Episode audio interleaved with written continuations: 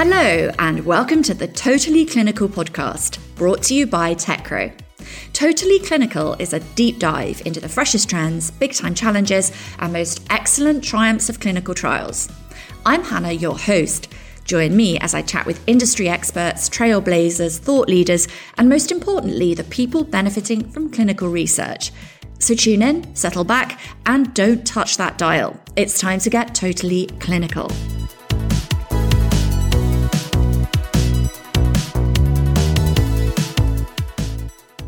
In this week's podcast, I'm joined by Ira Feinstein. When Ira was just 20 years old, he tested positive for the BRCA1 gene, which means your risk of developing breast and ovarian cancer is greatly increased. When the result came back positive, Ira went on a mission researching mutations and cancer, all the time waiting for research to come out about genetic testing. A mastectomy and hysterectomy later, Ira found himself navigating the complexities of the medical system as a trans man after he transitioned six years ago. Now, Ira is here to tell us his story today. Ira, could you start by explaining more about your journey to testing positive for the breast cancer gene, how you coped, and what you experienced during that period? I had a somewhat unusual trajectory towards getting genetic testing at 20 years old. My mother died of breast cancer when I was 11 years old. I didn't know that I was trans then. It wasn't really the first thing that was on my mind at that age.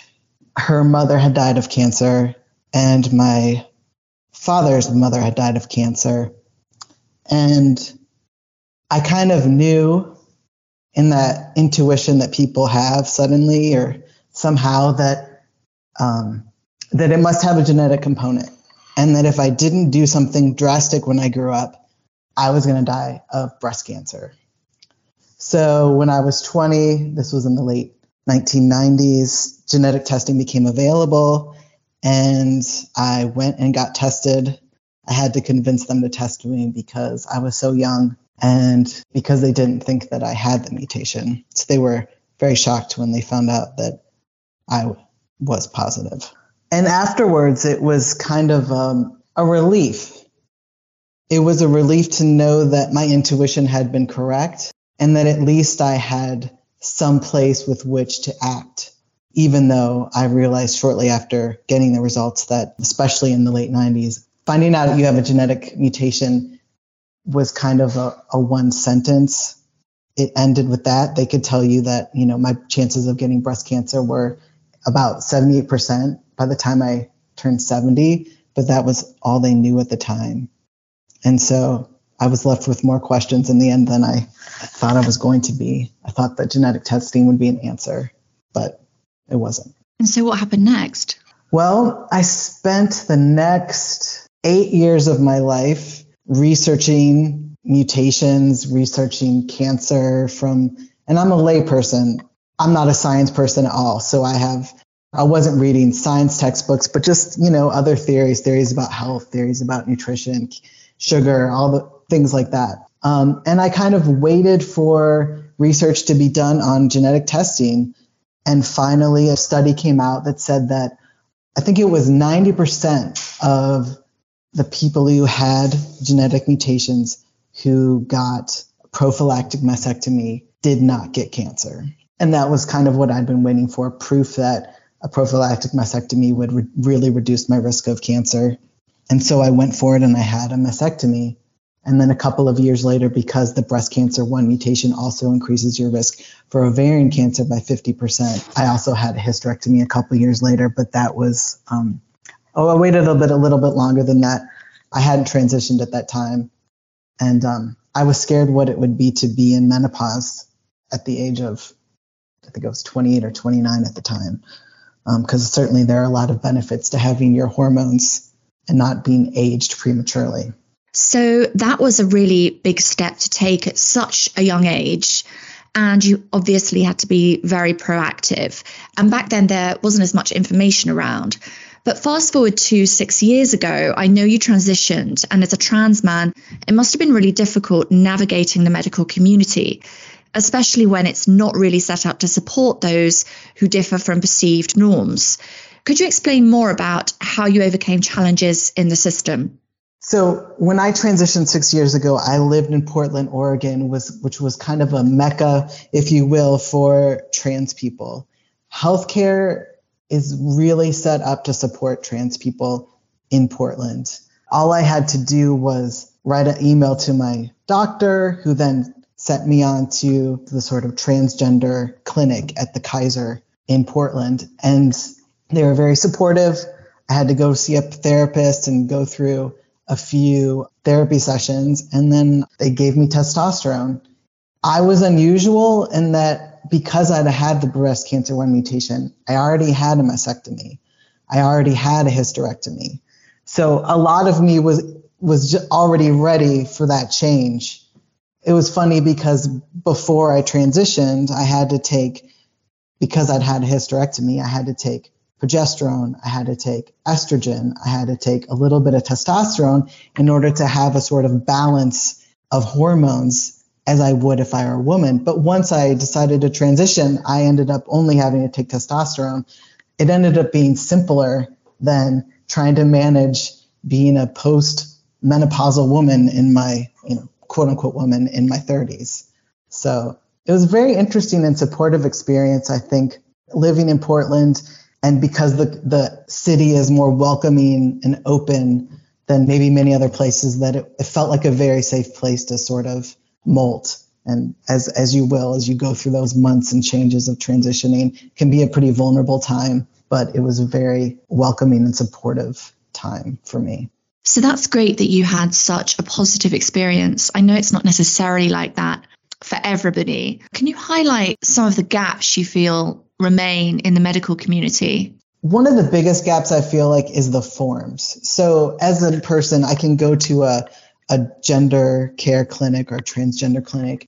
The forms right. They know how to talk to you. They know how to interact. They've been trained to do that. But if you have any other issue, you're going into a medical community, maybe, for example, like a cardiologist or maybe a gynecologist who doesn't have that same training or the nuance of understanding in order to interact with trans people in a way that feels respectful. And sometimes you find yourself having to, you know, they ask you your gender and they ask you your sex, and then sometimes they get it mixed up when they're talking to you. And it seems like it's it's wonderful that we have these clinics that we can go to where it's safe and supportive, but there still needs to be for specialists a little bit more training in how to be respectful and to understand the nuance of gender in a way that most people don't have to interact with on a daily basis.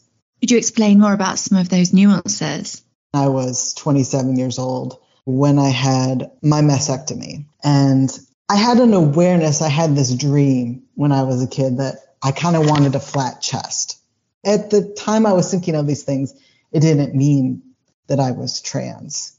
And I remember when I was getting my genetic testing done and realizing that, that having the mutation would give me this opportunity to explore my gender without ever having to name my gender identity or my gender confusion to the medical community.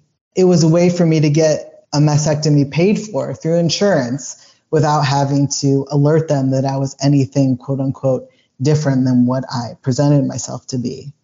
It would have been helpful at that time if I felt like the doctor, the oncologist was a safe place for me to share some of my confusion and my, my thoughts because at the time that I had my mastectomy, I just got a complete mastectomy. I didn't have any reconstruction because I couldn't bring myself to have the conversation with the surgeon that maybe I wanted construction to look more masculine. Not that I'm unhappy with the way my chest looks now, but just something like that where if it would have felt safe, but at the time I thought if I have this conversation with this doctor, she may think that I'm crazy.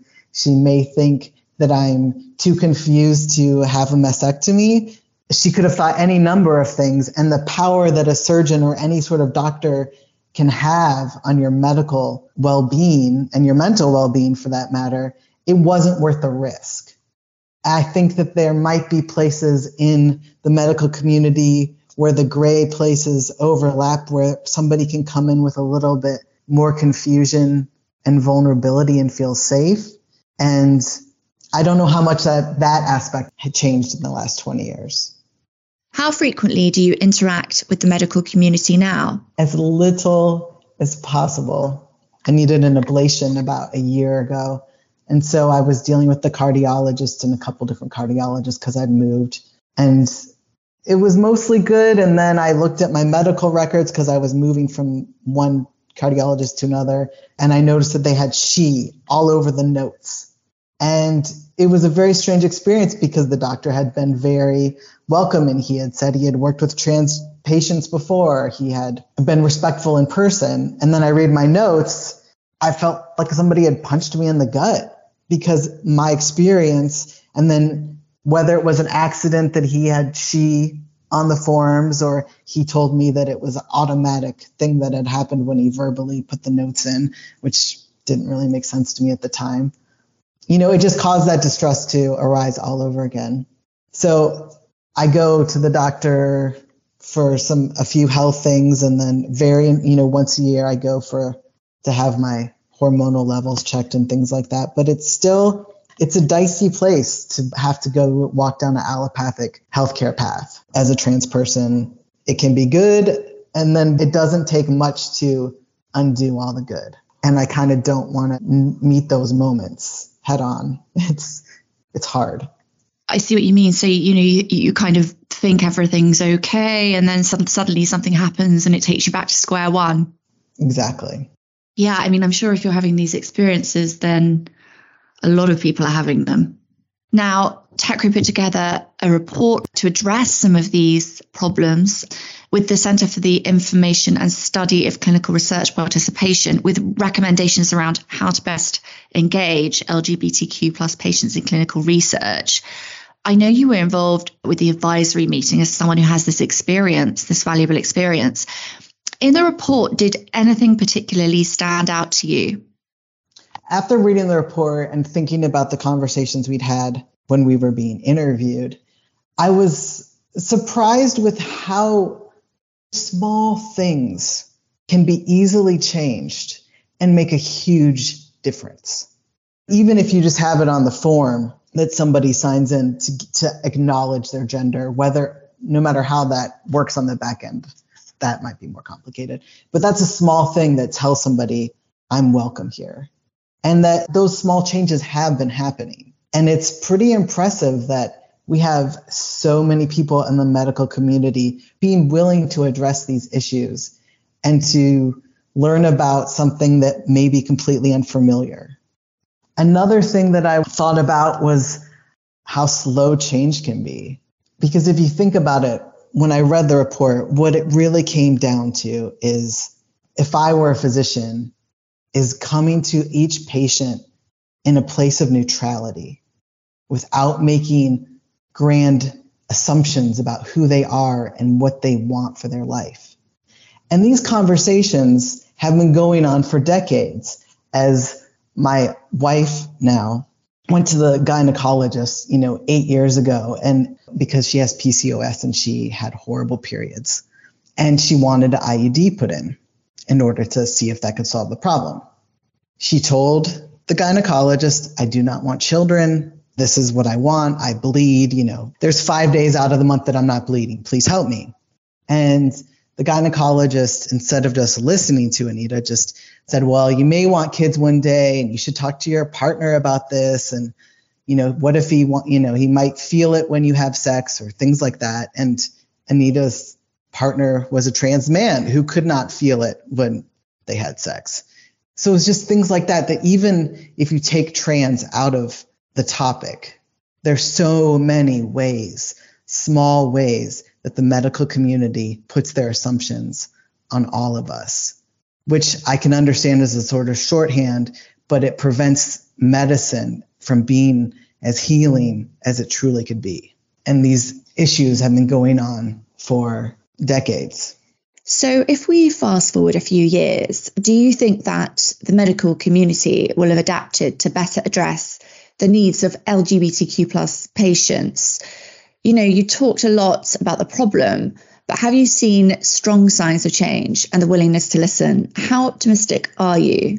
I do have optimism. It's in part because I can see that the effort the medical community is making to be more inclusive of everybody. And also because I think patients are being more clear and forthright about what their needs are. So I think that as patients feel more empowered, it sort of evens the playing field a little bit to have a more honest dialogue. And as somebody who's been moving from Portland to Chicago to New Orleans to Tucson, which are all cities in the United States of varying sizes, I've noticed that there's clinics in every city that I've gone to for trans people. I'm not living in a rural area. That's a whole other a whole other level of um, inclusion that maybe will come down the road. But I do see communities creating places for trans people to get good quality health care and to be affirmed in their identity and to feel safe. And hopefully, as more and more companies and third sector, etc., start to engage more with the community, this can happen. I can imagine that this will snowball and become more common and hopefully start to be more included in education for doctors, which I think it probably is at a certain point already, but maybe more so in the future. And that's your dose of Totally Clinical. You can download our podcast on Apple, Spotify, and Google. Please subscribe and leave a rating and review so more people can find the show. See you on your next visit, and remember to bring your friends. Thanks for listening. Goodbye.